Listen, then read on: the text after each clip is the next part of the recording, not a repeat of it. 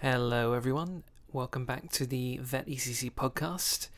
Today on the show we have Radford G. Davis, who is an Associate Professor of Veterinary Microbiology and Preventative Medicine at Iowa State University.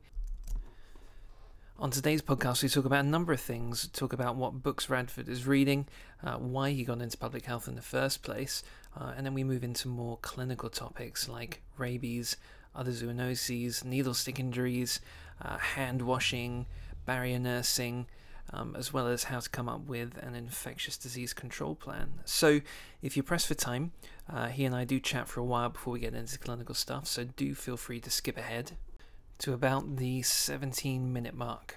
So without further ado, here is the podcast. I suppose we're, we're going to start a, a tradition with all of our guests here who so graciously volunteer their time of hassling them about what they've been up to recently. And um, have you read anything interesting? Seen any good movies? What's the family up to? Etc. Etc. On the on the leisure side, any any recommendations? On the leisure side, uh, let's see. Uh, as far as reading goes, uh, I just finished a book. You know, I don't know if it's a book that most people would read for leisure, but it was a book written by a man named Amartya Sen, who was a uh, Nobel Prize winner in economics, and he wrote a book called Development as Freedom. And the thrust of the book is really about, when we talk about uh, developing worlds, developing countries, and improving development for people and prosperity, how we have tended to focus on the economic aspect, the G D P of a country, or how much somebody earns. And his argument was essentially that that's only a small part of it. We have to have uh, freedom of choice, freedom of opportunity, uh, equality, freedom of speech and press and elections and, and those things. So the book ran the gamut from very philosophical discussions to uh, uh, discussions on on these freedoms to discussions on um, uh, famine and, and so forth. So it was really a great book that I, I really enjoyed, and he talked about things like the Irish famine and things like that. So it was it was a really good book. It was one of the more intellectual books I've read in a in, in a while.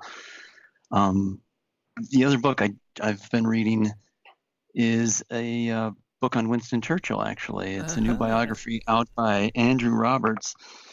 Uh, on it's called Churchill, and uh, I'm about halfway through it, and it's it's fascinating. I did not know much about him, and so it's been a great book. And I, I've told my wife and kids kind of as I'm reading this book about Winston Churchill and what he was like, and I've I've said more than once, I'm sure that if I had been alive and had known him at the time, I would not have liked him. I don't know if you know anything about him or have read anything or seen any documentaries on him, but um, yeah, he was very, very assertive and very bombastic and very, um, you know, very um, uh, what they want to call maybe declamatory, very uh, with very uh, lofty, elegant, but uh, rhetoric, uh, rhetorical kind of speech. Very, you know, he, he was always in people's faces, and Uh, he had a lot of people who didn't like him. He had some who did, and uh, but uh, it is it's, so far he's a very interesting person. Excellent. Yeah, it's um, it would be a shame not to read that actually, because as a, an English person, it would be criminal not to uh, know more about the man. Yeah. But yeah, you, you do get the um the bruises along with the the positive things as well when you start reading more into. And I knew he was a writer. I knew he was a writer, but that's how he made most of his money, was by writing. That I did not know. Yeah, he when he was in the army, he wrote. Uh, he was a journalist, so as he served in the army, he would write columns for newspapers, and he would sell those and make money. He would sell stories to magazines, and then he graduated to writing books, and he made millions of dollars doing that. He wrote screenplays. No way. Sold them. Yeah, several. I don't think they ever made any of the movies. If I recall, somewhere in the book, he, he said that, that none of the screenplays he ever uh, wrote made it into um, production. But as I understand, he wrote quite a few. Well, then I will, well, not only will I, I have to read it, but I'll throw it, the links to both of those up in the show notes. So if anyone's interested in, in reading them, they can check them out. Sure.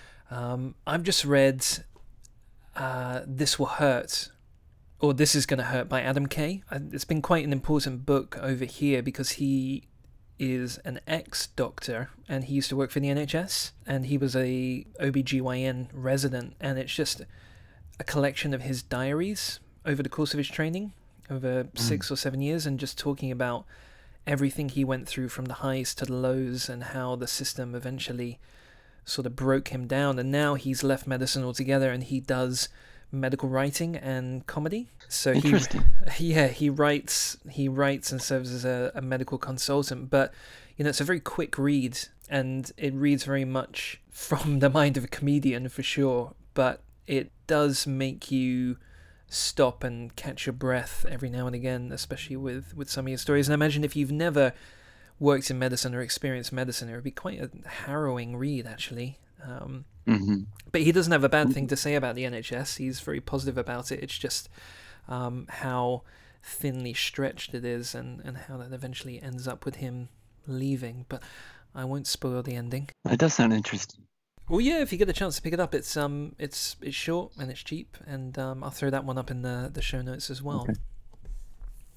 Well, so yeah. then, how do you how do you end up doing what you're doing? What what made you pursue this path of, of public health?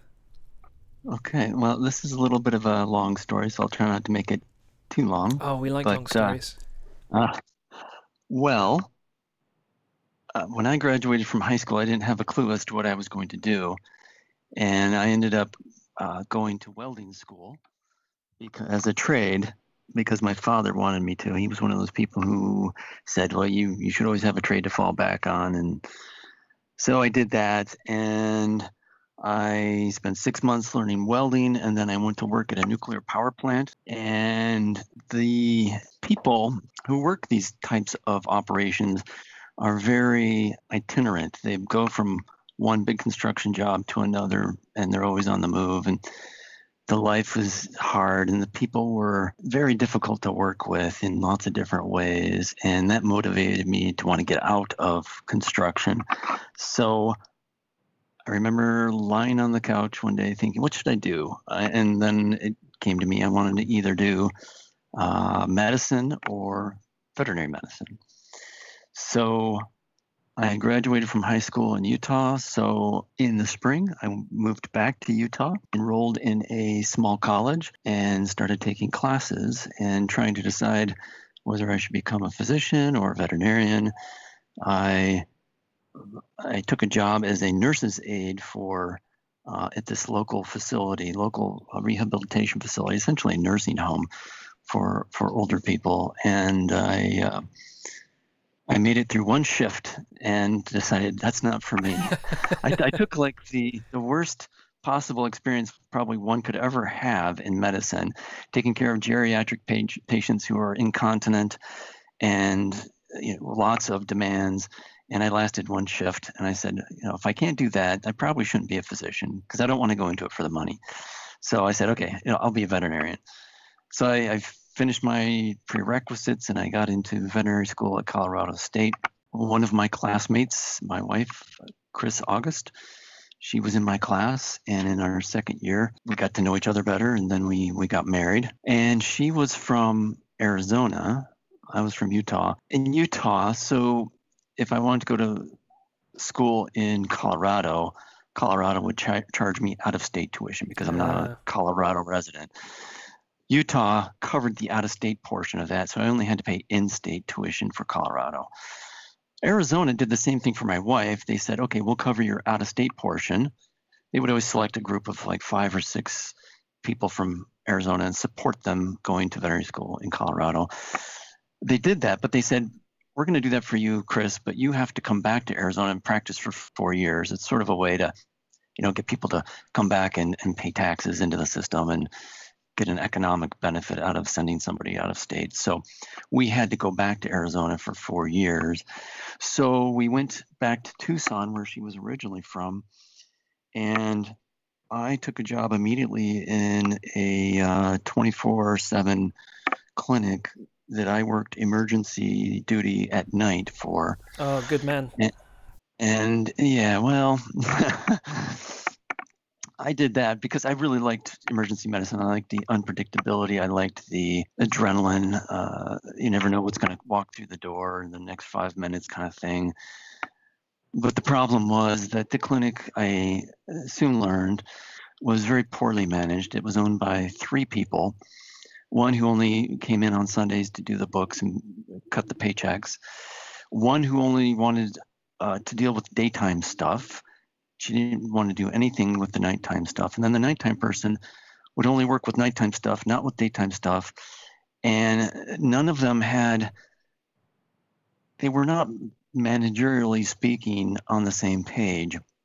They would create protocols or policies in the clinic that would change from week to week, and nobody would ever tell me. And they really weren't good mentors. I came in, and probably the best mentor at the clinic turned out to be this technician who had been working there for many years. I remember my first my first big case being a, um, a G D V and a Great Dane.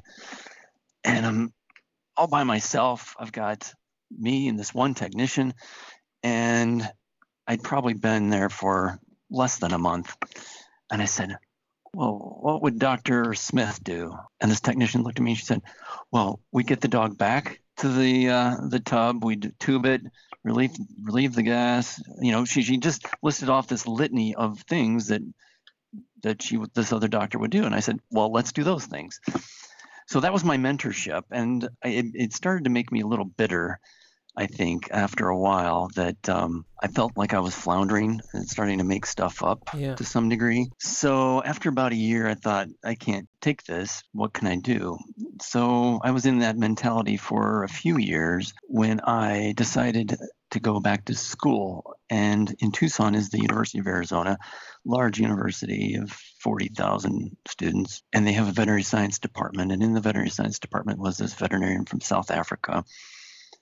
And I started into a PhD project uh, looking at plague in Arizona, Yersinia pestis.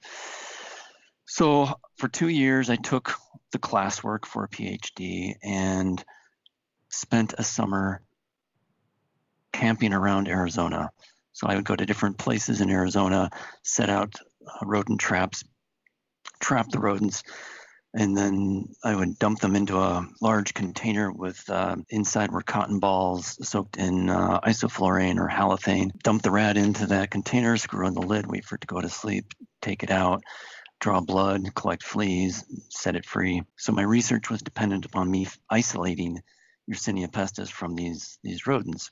So I'd completed two years worth of co- coursework. Meanwhile, I'm working nights. I'm working three or four nights a week, and my research isn't really going anywhere because I'm not finding any Yersinia pestis. In the lab is another other guy doing a PhD, but he was also doing a master's of public health at the medical school there. So he was telling me about this M P H degree. I kind of listened to him, but one of the things I had to do for the Yersinia pestis research was I had to, I'll back up a bit, I had to figure out a research project, what what needed to be known. And it was really the description of the epidemiology in rodents in Arizona, trying to map that out better. That was going to be my PhD. So to do that, I went to the state health department in Phoenix, and there I met a woman, and she had the title State Public Health Veterinarian, and I'd never heard of anybody having that kind of job before. And she had only graduated from vet school about two years before I met her, and her job was to investigate cases of rabies or hantavirus or plague in the humans, but also be involved in collecting field samples. So if there was a case of somebody with Yersinia pestis infection, they would conduct an interview with that person if they were still alive, or with the family if they died. And then they would go to the area they think that person got exposed. So if that person said, oh, I'd been hiking in these mountains over there, so they would eventually go to those mountains and set out traps, collect fleas. So you're just hunting for the plague.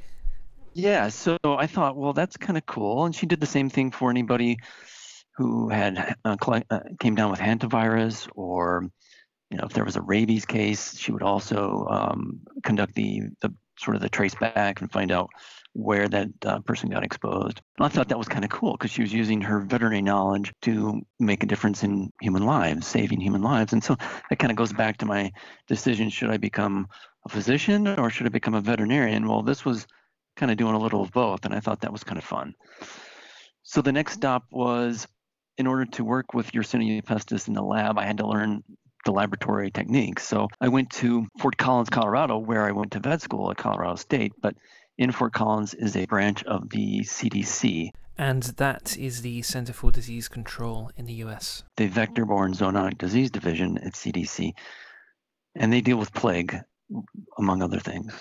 And I spent a week there learning the laboratory techniques. And when I was there, C D C, at C D C, I met two veterinarians who were part of the C D C's Epidemiology, E I S, Epidemiology Intelligence Service. These were veterinarians who were hired for two years to work in the plague division, and they would respond to state requests to help out on plague cases or international requests. So they'd go to Peru or India and work up outbreaks from animal and human side of things. And I thought that was even cooler. So I thought, well, this is really what I want to do. So by the time I came back, my research really wasn't going anywhere. I learned about the M P H at the medical school.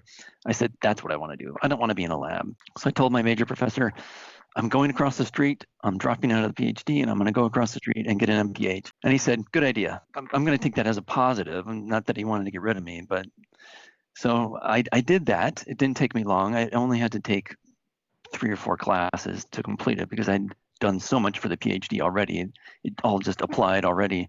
Pretty much all of it applied to the, the master's. Finished the M P H, and I started looking for a job, and I had a few job opportunities. One was here at Iowa State. At that time, by now, we had our first child. And I thought, well, financially speaking, this was a good opportunity. It gave us the ability to, for my wife to stay at home and for me to uh, to bring in the paycheck. So that that worked out well. And it's a not a large town. It's not too small. So it's kind of quiet, but it's got that, that university vibe to it with yeah. activities always going on and, you know, cultural things. And so we liked that. So I've been here now going on twenty years now. Fantastic. What a great story. So have you had any really memorable cases? You that was going to be my next question, is outside of the, the lecturing and the research, what what sort of work are you doing? What are you doing out in the field, and what um, interesting and wacky cases have you had recently or in recent memory?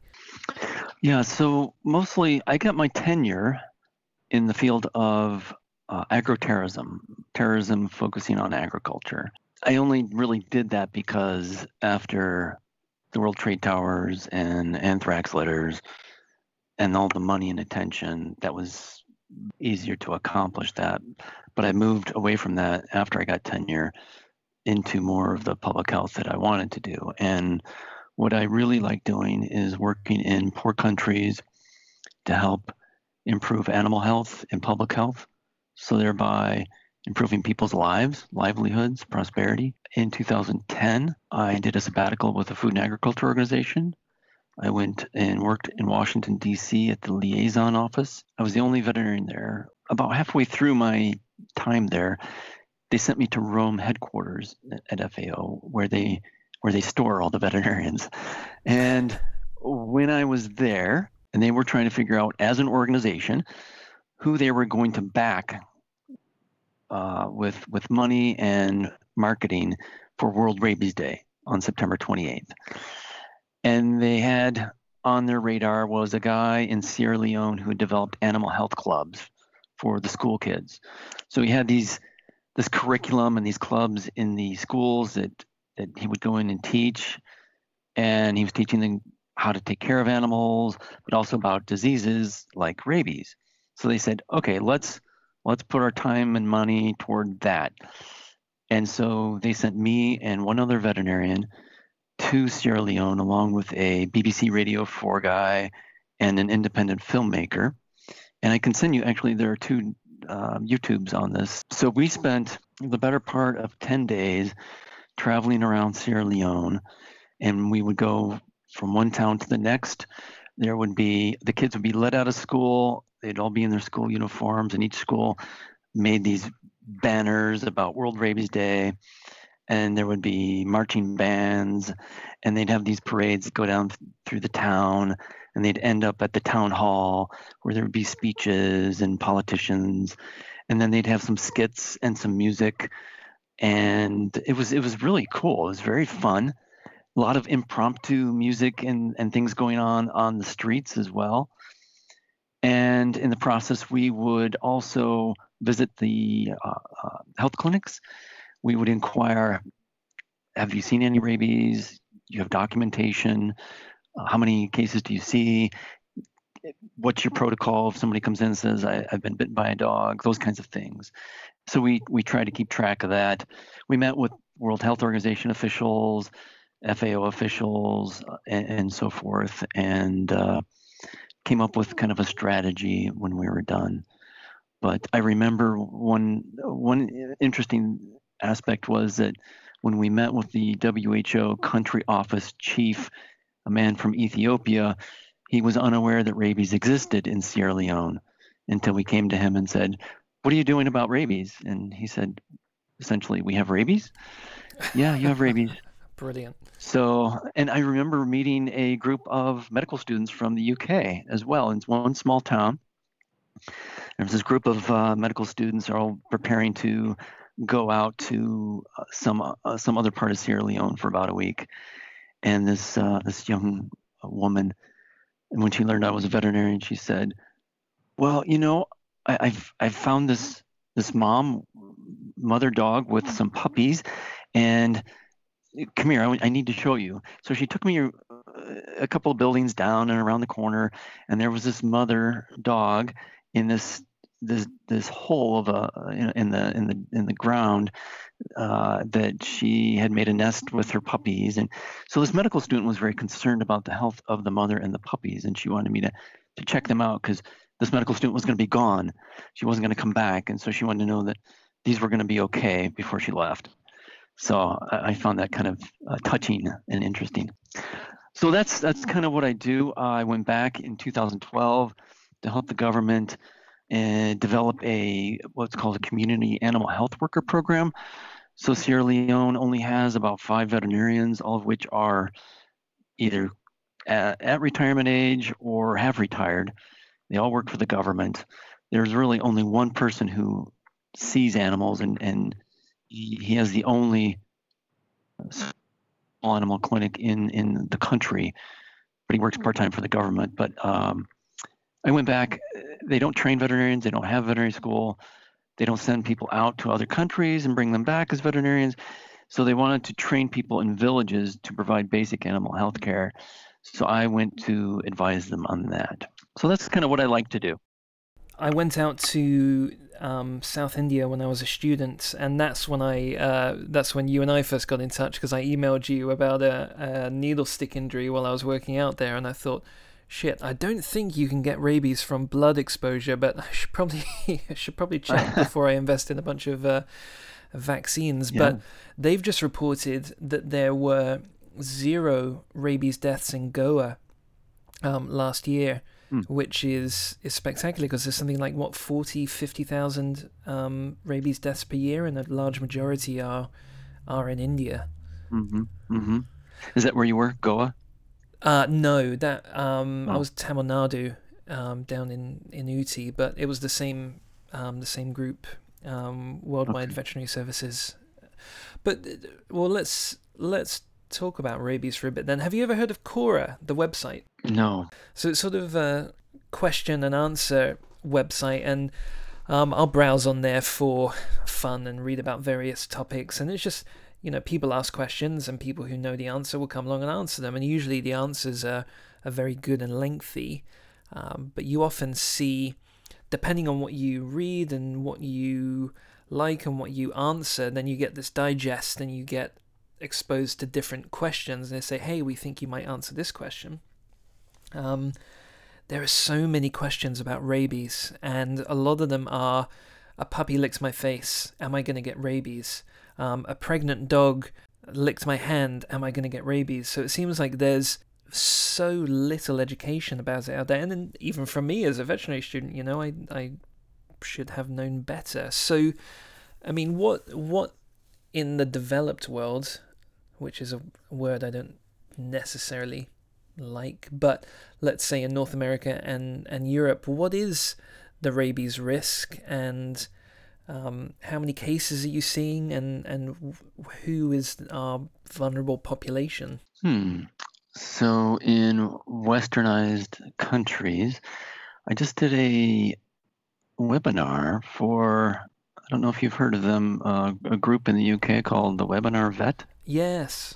Yeah, I just did a one-hour webinar on this uh, for them. I think there's there are a lot of people who don't have knowledge of rabies. It is in Europe, in the United States, uh, it's a rare disease, and it's it's really hard. Even physicians don't know much about it, and, and maybe don't know how to handle Uh, an exposure question or a case, because, you know, it's, it's a very rare disease, and they've got a lot of other uh, more common things to worry about. In the U S, we probably have anywhere from one to three people die every year from rabies.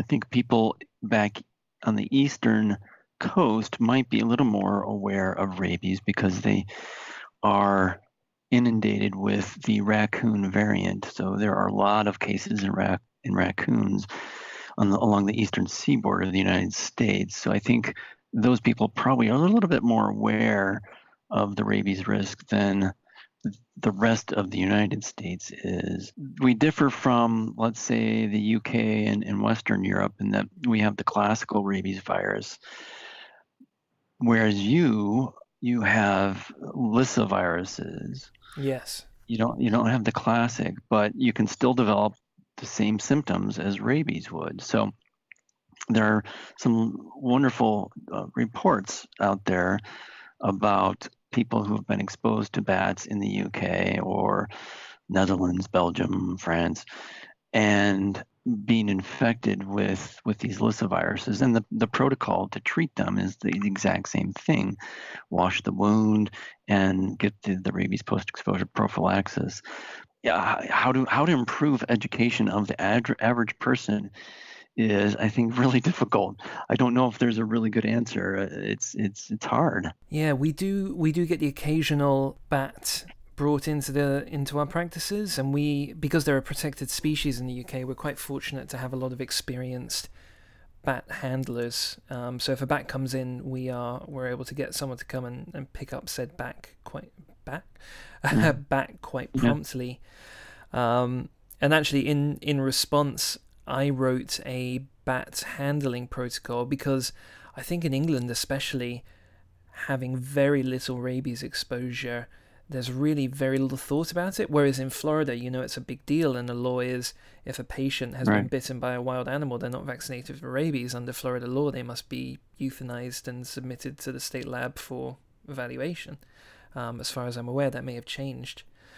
Um, so it is something that creeps up around here, and, and we have the odd odd worry about it, and then it just disappears from, from mm-hmm. our minds. And there's no requirement to be vaccinated for rabies over here as a veterinary student, whereas I understand if you're going to school in the States, you you must be vaccinated. Is that right? Right.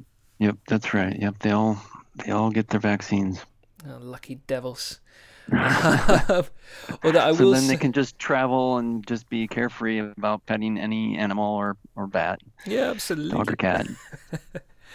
Well, I will say that um, to my school's benefit, if you were going somewhere for a school or education-related thing and you needed a rabies vaccine, they would foot the bill. So that was quite nice. Oh, that is nice. Yeah, our students aren't so lucky. They have to pay. Well, so what about... Um, rabies quarantine. So for our, our North American listeners, what are the current recommendations if you have a, a pet brought in who is suspected to have been bitten by a potentially rabid animal? What do you do? If I have a pet brought in that's potentially been bitten by a rabid animal, or a potentially rabid animal, I should say. Yes. Is that correct? Yeah. So if it's a pet, say it's a dog bitten by another dog, that's going to vary as to what they have to do based on local laws. Uh, there are recommendations that are out there put out by the National Association of State Public Health Veterinarians They publish the Rabies Compendium. It's updated every every one to three years. A new version comes out. And they don't cover dog to dog. What they cover is if the dog has been bitten by another animal that is suspected of having rabies or does have rabies or is a rabies reservoir species, then here's what you do. But if it's just my neighbor's dog got in a fight with my dog, generally dog-to-dog transmission in the United States, we don't worry about it. I don't worry about it because we don't have the canine strain of rabies.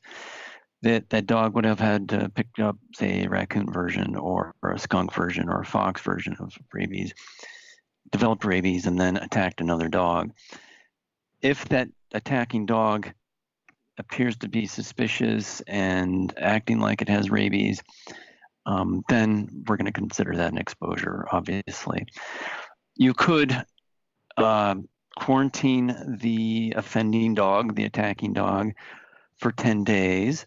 And if it was shedding virus in its saliva when it bit, say, my dog, then it will show signs in those ten days. It will become obvious. And by day ten, it will be in a coma or dead if it had virus in its saliva when it bit my dog. But whether you can actually do that, hold that attacking dog for ten days, really depends on local law enforcement, local animal control laws, regulations, and, and how good they are. So some states, some areas, they want you to report that as a veterinarian. If you learn about a dog-to-dog uh, bite, you're required to report it. Other places are not. So it, it kind of varies. Um, if I had a dog that had that, that came into my clinic and had just been in a dog fight, and I saw a lot of that when I was in practice, I knew the epidemiology in my state of rabies that we had not seen a case of dog rabies in Arizona for more than ten years. So I was in no way worried about rabies transmission. Now, if this were back east where there's a lot of uh, raccoon rabies and there was a dog fight, then I might be a little bit more concerned about that. I might be pushing more to have that the dog that attacked quarantined for ten days. But again, it, whether you can legally do that, it's going to depend upon the local laws of that area. And who's going to pay for it? Who's going to handle the patient, et cetera, et cetera? I suppose. Right, right. In those, right. So in those areas, somebody's somebody's worked out who's going to pay. Very well. I mean, and when you you. Know, expand that and you talk about, say, a dog biting a child, it, it comes down to, well, was the dog vaccinated before or not? You know, as, and some local authorities will say, let's kill the dog and test it. Others will say, well, hold on, let's wait for ten days. And that ten days must take place in a local veterinary clinic. And the owner has to pay the bill. So in some areas, the city may may cover that cost. In some areas, it may uh, make the owner, they, they may give the choice of the owner, look, you pay for ten days for this dog to be boarded in a veterinary clinic, and you pay the bill, or you euthanize. So if they can't afford the, to pay the, for the ten days, then they euthanize. If, if a dog bites anything, human or another animal, and you want to know, does that dog have rabies, and could it have infected that, that person that it, it bit? Yeah, you always hold it for, for ten days. It will show signs. And some people get that confused with incubation. So if the dog were incubating rabies, so let's say it had been bitten by a skunk a week before, and it's incubating rabies, that could take several weeks or a few months before it shows signs.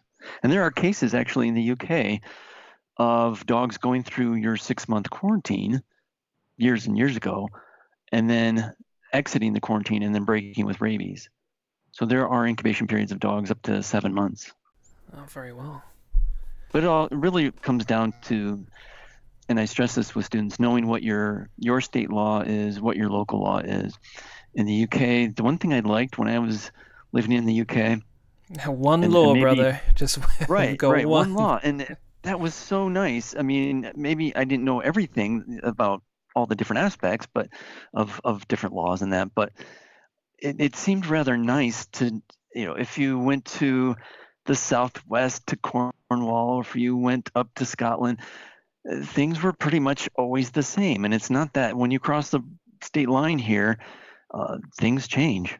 Uh, Texas, you go down to Texas. So in Iowa, we, if a dog is bitten by a, a skunk, we've got this protocol. We're going to um, boost the dog's vaccine if it's been vaccinated already, and we're going to watch it for forty-five days. If it's never been vaccinated, we're going to say uh, we should euthanize that dog because it was a high-risk exposure. You go down to Texas, they say, well, let's vaccinate it now. Let's vaccinate it again in three weeks, and let's vaccinate it again uh, at nine weeks or something like that. They've got this, or seven weeks. They've got this ramped up, almost human-like protocol that they apply to dogs that is not recommended in any literature whatsoever, but that's the way they do it. Some people want to euthanize the dog and test right away. The problem is, is if you do that, sometimes the virus hasn't uh, pathological damage in the brain and hasn't spread enough that if you euthanize the dog, it could appear normal. And it can be shedding virus in its saliva for a couple of days or so, two, three, four days before it shows signs. But we keep it for ten just to be safe. But let's say it's shedding today and it won't show signs for three days. But if I euthanize the dog today, the pathology in the brain may not be advanced enough that on a test, the uh, fluorescent antibody test, that it would come up positive. So we always recommend it's better to wait the ten days. Just put the dog in a, a quarantine for ten days. Don't bother euthanizing unless they're unless they're really, you know, the owners can't afford it or the, to pay for the quarantine or something like that. Do you think there will ever be an effective anti-mortem test for rabies, or is that just not realistic? There have been, in the last twenty years, I think a couple of companies that have tried to, to sell such a thing. And there were saliva-based tests where you have this this piece of essentially litmus paper that you coat with saliva and it turned blue or something to that effect if it was positive. And none of those those two ever worked out because the false positive and false negative rates were just too high. So it's it's really difficult. Uh, you'd have to have a test that was always one hundred percent accurate on both sensitivity and specificity, because right if you if you called a dog that had rabies negative and sent it back home, and it licked some kids' faces, and you know that could be a really big problem. And then if you called the dog positive who wasn't, and you recommend the euthanasia. Well, now you're just euthanizing animals for uh, no reason. So I don't see an antemortem test in the, the, the near future, maybe in fifty years, but um, in, in twenty years, I've seen two come and go because of uh, they're just not good enough, not not accurate enough. Vaccinate, vaccinate, vaccinate, right? Yeah. And on the postmortem side, they're moving away. The D F A is still the the gold standard, sectioning the brain and putting it on a slide and tagging it with the uh, fluorescent antibodies to rabies. But now C D C is is uh, moving toward P C R. So I think we'll probably see in the next few years a move away from D F A to P C R, which would be more clean and uh, quicker, less. less resource intensive. Okay. Well, so what what in your mind poses genuine risk to the small animal practitioner? Um, obviously farm is its own bag of worms, but what I mean when you're talking to your students, what do you warn them to watch out for, and, and what sort of things can we do to keep ourselves safe, and what do you find people taking for granted? Hmm. Well, I think it's probably similar in the U K, but about close to eighty percent of our class are are women. And so one of the things I talk to them about are all the different zoonotic agents that as women they could be exposed to, especially if they're pregnant, and the risks not only to them, but to their fetus. So we go through the list of different agents like Coxiella burnetii, causes Q fever, Brucella, listeria, uh, Toxoplasma.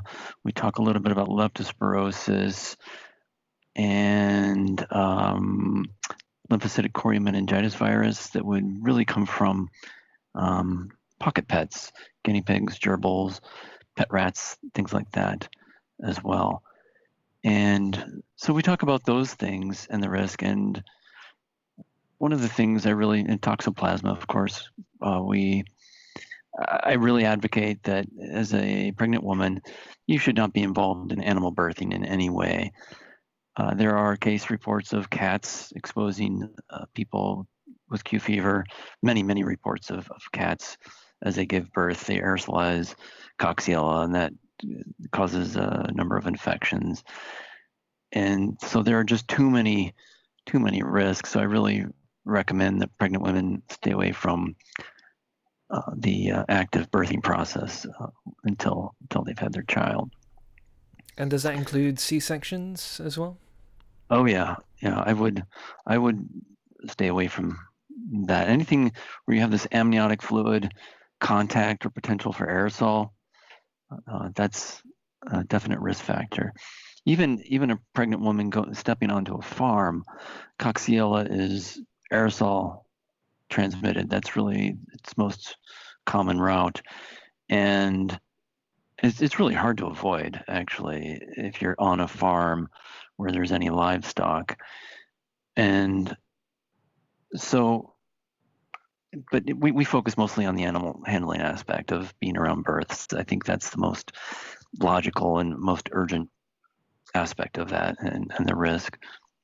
Um, and then I, I kind of branch out and talk about immunosuppressed clients, immunocompromised uh, compromised clients, so elderly clients, um, clients who have young children, clients who may be immunosuppressed because of a medical condition, so they may be on chemotherapy or receiving immunosuppressive medications. Maybe they're an organ recipient, um, they have H I V or something like that. And in the United States, that that population, when we combine that with pregnant women, that's twenty percent of our population. So I stress to them, look, you're going to be seeing somebody in this group, and here's here's your approach. Here's what you want to do with them to for you to avoid, number one, a lawsuit, and number two, to keep them safe so that you reduce their risk of zoonotic disease and family risk as well. Does that include splenectomized people as well? Is there? It is does. There... Yep, it does. Okay. Uh, yeah. There's something. Um, it's all coming back to me from my G P days. The um, Bordetella vaccine can can cause infection in um, immunocompromised people. Yeah, um, it there there. As far as the vaccine goes, I think, to my knowledge, there's really only one report that I'm aware of. There might be a second one, but one report of the vaccine being connected to a Bordetella infection in a, a person, and this was a woman. I'm trying to recall. She was immunosuppressed for some reason. It was a medical condition, or she was um, on immunosuppressive medication. But she had taken her dog to get the Bordetella vaccine. It was the intranasal vaccine, and it was about two weeks later she came down with signs and symptoms, and they isolated this, and it was Bordetella. They didn't match it genetically back to the strain in the vaccine, so it's only sort of circumstantial evidence, but it's it's very, very well connected, I think. Oh, well. So I always recommend, if you have somebody who's, you know, if you have a little lady who's bringing in a dog and you're going to give a Bordetella vaccine, use the injectable. It's it's probably very unlikely that if you use the nasal that that, that would infect the person, but we know there's at least one report of that happening, so why not just use the injectable? And do you have a good tactful way of asking people if they have any sort of immunosuppression or if there's anyone in the household with it? What I suggest to students is, let's say I, I'm going to use the intranasal Bordetella vaccine, I might have a quick conversation with the client and say, okay, this is a, a modified live uh, bacteria, and if I put this in your dog's nose, he could shed this, and there's a very small chance, it's not very common, it's very rare, very small chance this could infect people and cause some illness. So if there's anybody in your house who is at risk, such as someone over sixty-five, someone under five years of age, someone who's maybe getting chemotherapy, you know, you can just kind of generalize it with these kinds of phrases. You don't have to ask, is there somebody in the house who's on chemo, or is there somebody who has H I V in your house? You can just kind of generalize it and say, this could be a, a specific, a, a higher risk for, for people like this. So if you think that's a problem, we can just use the injectable. You might be ready to defend why you wanted to use the intranasal to begin with and not the injectable, if if you're going to have that argument. Or as a clinic, you can just decide, well, let's just avoid that whole issue and use the injectable to begin with. Yeah. I mean, it, it is really rare risk, so it's not it's not high risk at all. I had one near miss, which was a, well, not a, I suppose a good catch would be a better word, and um, the client had a two-year-old at home who had just been discharged from the I C U following a really nasty pneumonia and was on some fairly whopping doses of steroids, so we we just held off until um, till they recovered. Do you know about the evidence base then for the, the intranasal for the um, comparison to the injectable? Because uh, I remember there was a, a suggestion that starting with the intranasal and then boostering with injection was the the best strategy, and I could be remembering that wrong. I don't. I don't have that uh, information. Um, it, it makes sense that the intranasal is more effective with that mucosal contact, mucosal immunity, but I, I don't. I I haven't looked at the studies or the evidence, so I, I can't say. You mean you're not a walking encyclopedia, Radford? What do I pay you for? One thing is, you you, you talked about a, a needle stick, uh, and you did talk about needle stick, didn't you? Yeah. Yeah. I just did a. I just wrote an article for a journal called Clinician's Brief, and. It uh, the article is called "The Top Five Bartonella of Human Concern," and we're now recognizing needle sticks are a source of infection for people, and this is a, a veterinary risk. And the Bartonella infections globally are, are extremely underdiagnosed and underestimated.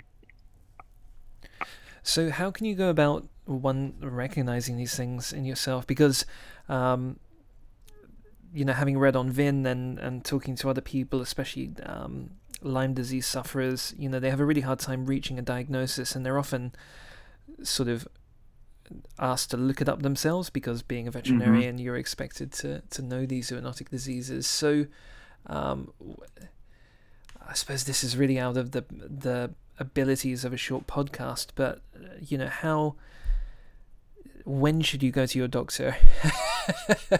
I don't know. I don't quite know how to ask the question that yeah. I want to ask, but well, I think, you know. Yeah, I think there are people who get frustrated that they have an illness. They think it might be a zoonotic, or maybe they're sure it is, and their physician just doesn't believe them, or the physician's not doing anything. And I think in that case that you need to pursue uh, the expertise of an infectious disease physician.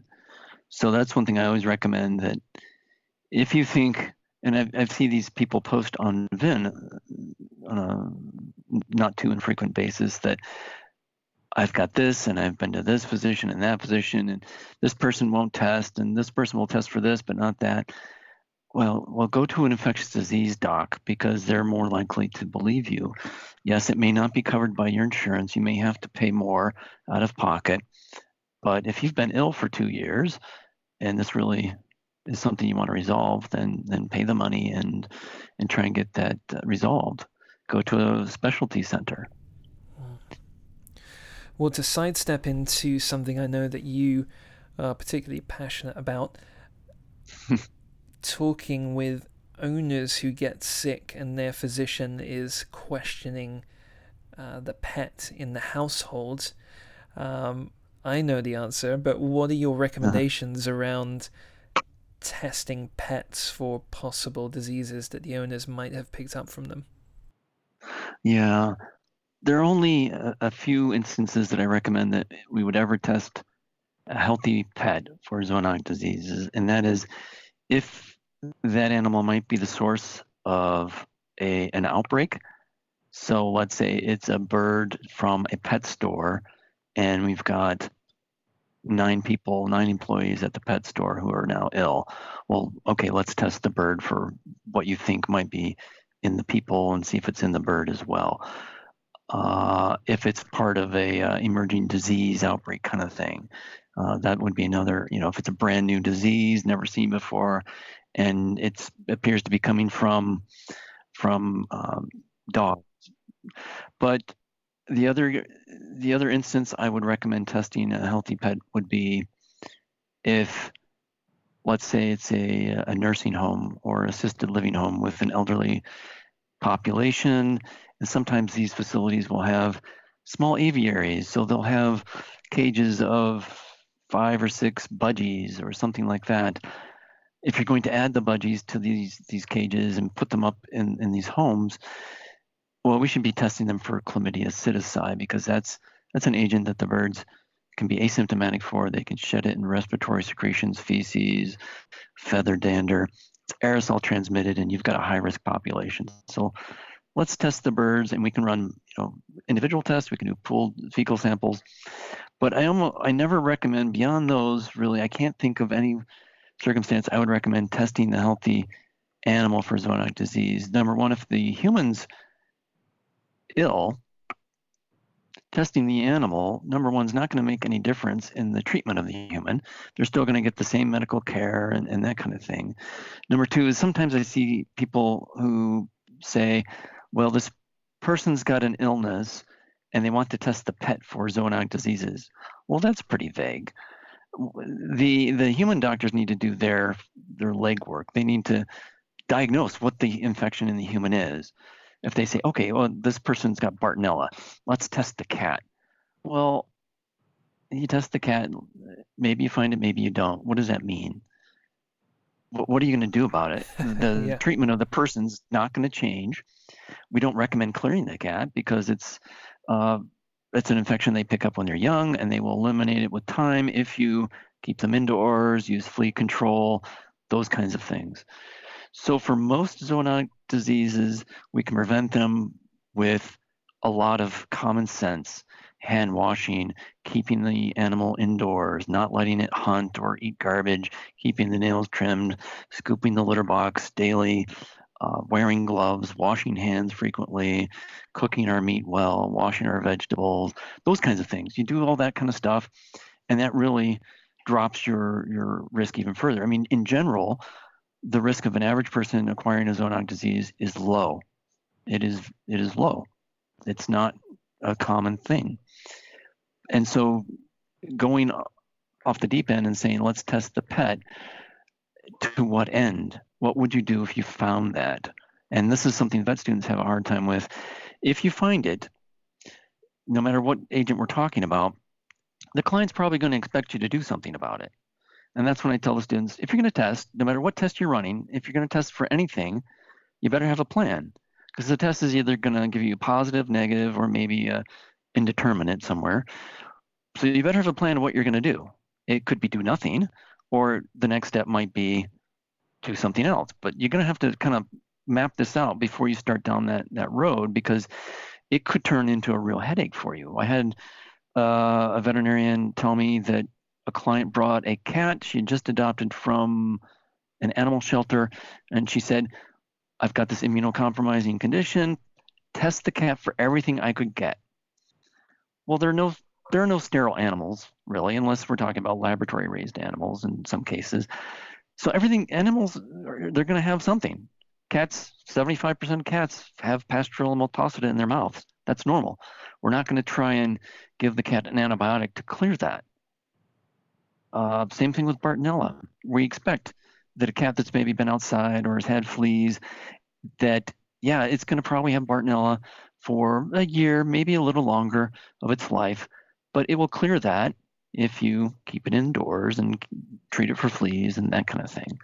So it's really academic. If you if you want to try and, you'd have to identify the offending agent in the human, genetically uh, describe it, and then isolate that same pathogen from the animal and genetically describe it and match them genetically to say, yes, they're the same. And then you have the problem, well, who really infected who?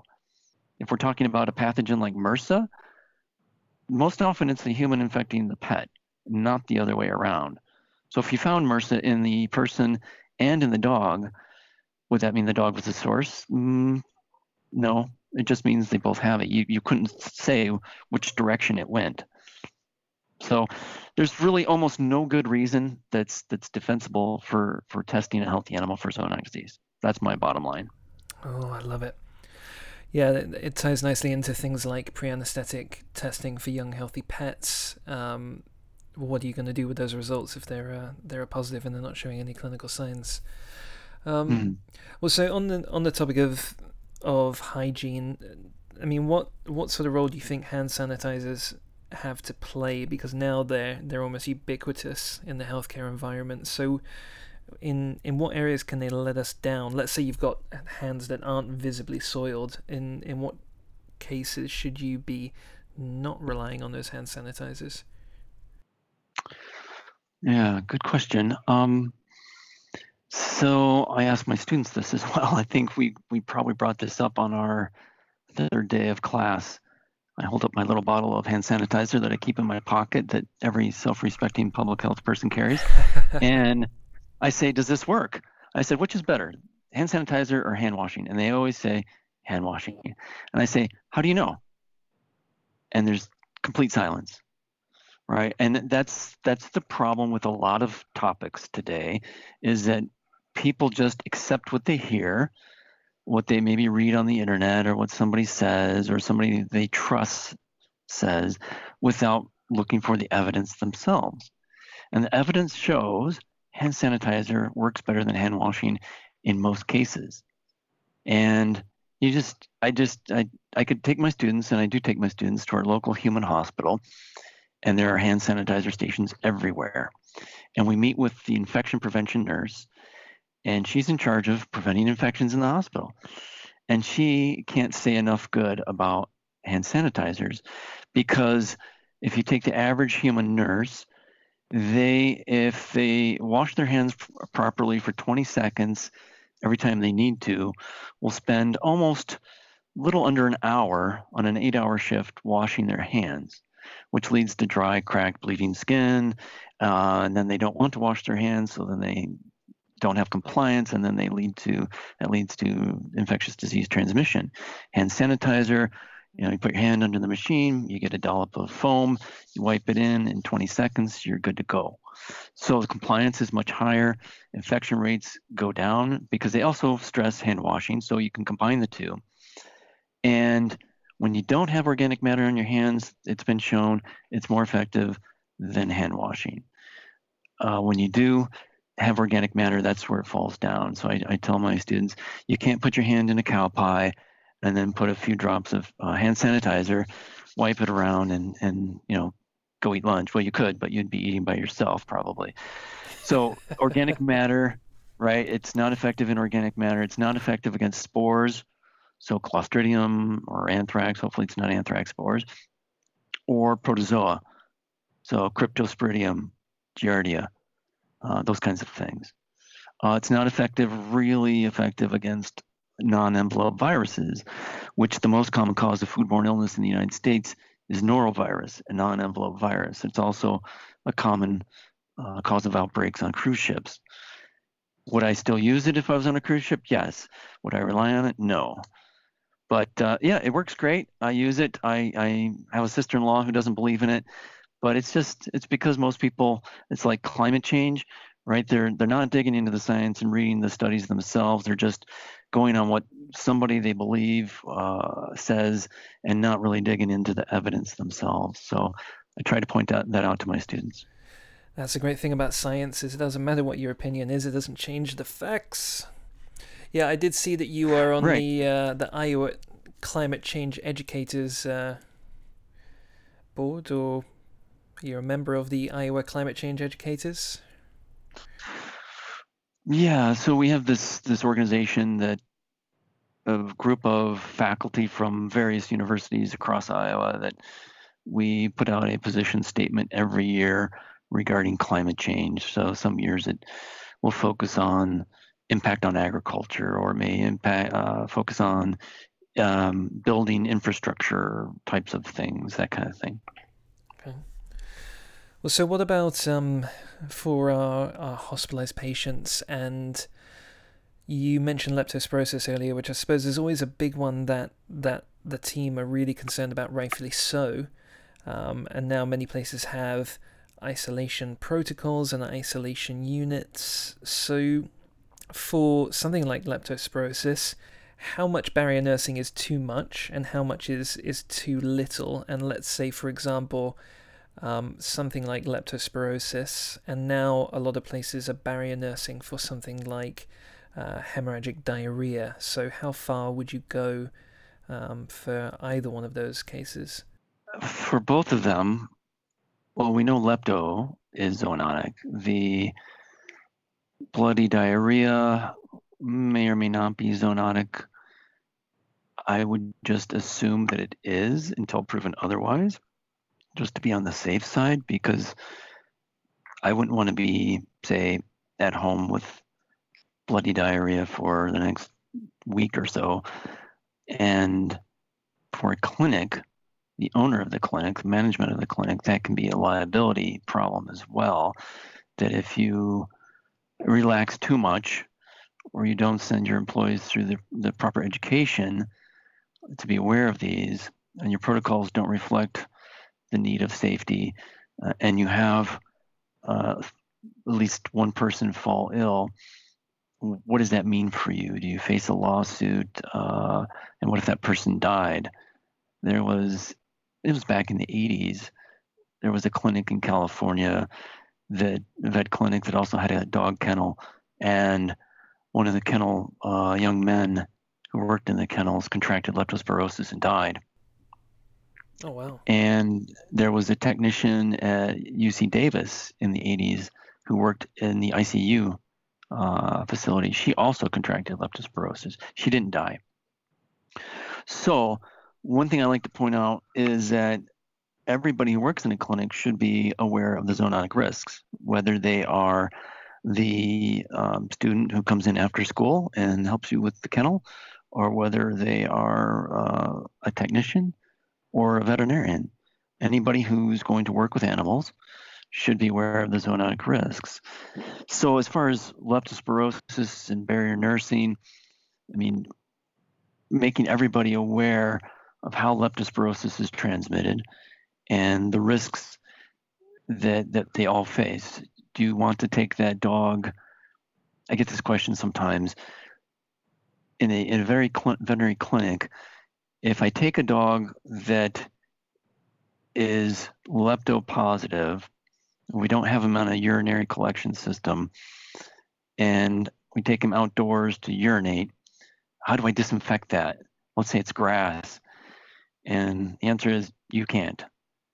So, you know, keep the keep the urinary collection system, uh, uh, you know, use that as, as much as you can.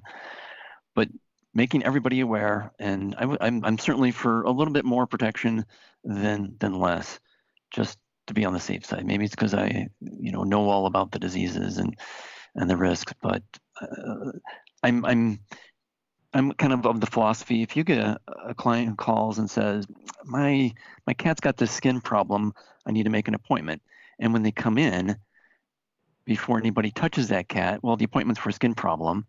Put on gloves. It could be ringworm. It may not be. But if you're handling it with bare hands, and by the time you think, oh, this could be ringworm, it's too late. You've already been exposed. Same thing with diarrhea or vomiting. Dogs coming in with diarrhea, history of diarrhea. Let's put them in maybe this room that we're going to put all dogs with diarrhea in who come who come in, because we're going to disinfect these rooms at a higher level, and uh, I'm going to wear gloves before I touch this dog, kind of thing, so that you're you're approaching this proactively until rather later. There are some great outbreak reports of salmonella in veterinary personnel who see these young kittens maybe coming from animal shelters who have diarrhea, and outbreaks in the clinics. Especially uh, one report of how these clinics will sometimes have food laying around for the, the people to eat, the technicians, the workers. Ooh. And that you, you combine that, you put this, you know, somebody's got some biscuits and chips or whatever laying around and in the treatment area, and you get this young cat that has diarrhea. You've handled the cat, and then you go for a snack, and yep. so yeah, it's that's happened. Over. Yeah, so I'm a big advocate of, of P P E and you know, skin uh, skin appointments, vomiting, diarrhea appointments. Put on the gloves before you touch. Uh, you may not need them, but better safe than sorry.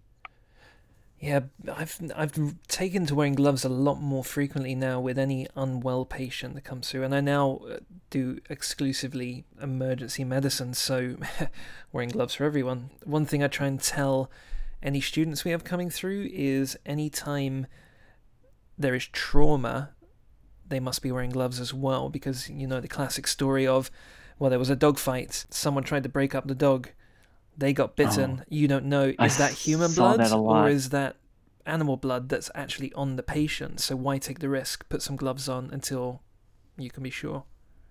Yeah, yeah, I saw that a lot when I was on emergency as well. But that's when you you say to the, the, the person who's bleeding, you need to go to the uh, the hospital. You need to go get checked out. Yeah, and then you'll get one one owner who's brought the dog in, and then the other owner is is over in the hospital, and then you might not find that information out until ten or fifteen minutes into the consult, and then mm-hmm. you've got human blood all over your hands. So let's say you're exposed to the urine of a, a lepto suspect, because oh, okay. we all know diagnosis takes nine million years um, for leptospirosis patients. Um, when when should you go about treating or seeking care for yourself? Is that a wash out the mucous membrane and then seek care right away, or is that a go to your G P at the earliest opportunity, or what sort of urgency are we talking about? Yeah, so I think with that kind of exposure, and I had a uh, veterinarian uh, ask me a very similar question about how they'd been giving a bath to a leptopositive dog that was in their clinic, and somehow or another, I didn't quite get the whole story. She got splashed in the face with urine. So right, I think washing, washing your face, washing your mucous membranes. Do we need to go to the level that they do for other diseases where they recommend eye washing for fifteen minutes? I don't know. Uh, nobody's really put out that kind of recommendation. But I think if I were splashed in the eyes with urine, I would want to wash my eyes out with saline solution, wash out my mouth as well. It, I don't think you need to go to the emergency room at that point, because you're not going to fall deathly ill in the next hour, uh, and you're not going to. Um, You're probably not going to get a lot of response from an emergency room either. But I would certainly go to your your family doctor, call them the next day, and and make an appointment and visit with this uh, uh, physician about this exposure. In the United States, I get mixed messages. It kind of depends on the physician as to their comfort level. They will put the person on a prophylactic uh, uh, regimen of doxycycline, or they'll say, let's monitor you, and if you develop a fever, then we'll start doxycycline. It's usually either or is, is what happens. Very well. Thank you for that. Well, I suppose I've got got two final questions for you. And one is, what sort of bad habits do you see around clinics or around students, and what are the most common sort of pitfalls or shortfalls you see in, in people's behavior surrounding their safety when handling patients? I, I what I hear from the students in the clinics is more often that they are looking to take more safety measures than what the the technicians who have been working here or the clinicians who have been working here want to take. So I often hear, I won't say often, I hear sometimes students want to do this, and the residents, interns, clinicians, technicians say, uh, you don't need to do that. Let's just do this and, you know, let's go. We're in a hurry or something like that. So students maybe sometimes want to take more safety measures and are, are kind of held back. But I can't really think of of of anything in particular that, that comes to mind as far as what they're failing to do or, or to recognize. Uh, I can't think of anything off the top of my head. Fair enough. Well, to that transitions nicely into the last question, which is, do you have any good resources for people who are wanting to develop an infectious disease control plan or a health and safety plan? Um, any good examples or, or papers that they can reference to develop that? Sure. Uh, if they go to the National Association of State Public Health Veterinarians uh, .org, N A S P H V dot org, it's a U S group of public health veterinarians. They put out these. This is the organization that writes compendiums on many different things: rabies, psittacosis, Q fever, Brucella canis. But they also have compendiums on uh, veterinary uh, preventing um, uh, zoonotic disease transmission in veterinary personnel. So they've got one lengthy document that sort of lays out the need for Uh, protocols, written protocols, as well as P P E application. And then they have a, a model uh, form that the clinic could use, adapt for their clinic to put in S O Ps as well as P P E application. So those would be two good documents that if I managed a clinic or owned a clinic, I'd want to read through those and see what am I doing? Are there some you know, good good things in here that maybe we should be applying. So it covers things like what P P E, what P P E should you be using when you do a necropsy or a dental? Should everybody be vaccinated against influenza? Should everybody be vaccinated against rabies? Uh, what you know, what disinfectants work, don't work, things like that. So that's the place that I recommend a lot of people start with. I do talk to students about how do you train people in zoonotic awareness. If you've got technicians who are new to the field, if you've got kennel help, whose job is really just to come in and, and clean the kennels, feed the animals and leave, well, how do you how do you approach educating those those individuals? So, you know, we talk about things like having group meetings, uh, maybe making one of the employees give a presentation. So if you've got, let's say you want to talk about leptospirosis, you want to bring the zoonotic aspects and, and your S O Ps to h- highlight those. Well, you could have a fa- you could have a, a staff meeting, and you could have uh, okay uh, make make one of the technicians give a five or ten minute presentation on leptospirosis, and that forces them to learn about that topic. Uh, you could send them to continuing education. You could give them you know required readings, and that they have to maybe initial once they've read these things. A lot of clinics give handouts to their clients on all kinds of things, right? From puppy vaccines to behavior to zoonotic diseases. Well, you could take those zoonotic disease handouts uh, and, and give those to your, your staff and have them read those or whatever websites you point to your clients to. Fantastic. Yeah, I've just pulled up that, that model infection control plan, and it's great. That's a, that's a really nice resource. Thank you. I think uh, a lot yeah. of people find it helpful. Um, brilliant. Well, before we uh, we end for the night, is there anything else you wanted to talk about? Any fun projects or anything you think is important to mention? Well, I do want to put a plug in for the O I E, the World Organization for Animal Health. They are having a photo competition right now, global photo competition until April fifth on animal health. And so any veterinarian or veterinary student, they're encouraging to submit a photo, and you can win money prizes, world fame and recognition. Oh, yeah. And I, uh, there are three judges, and I'm one of them.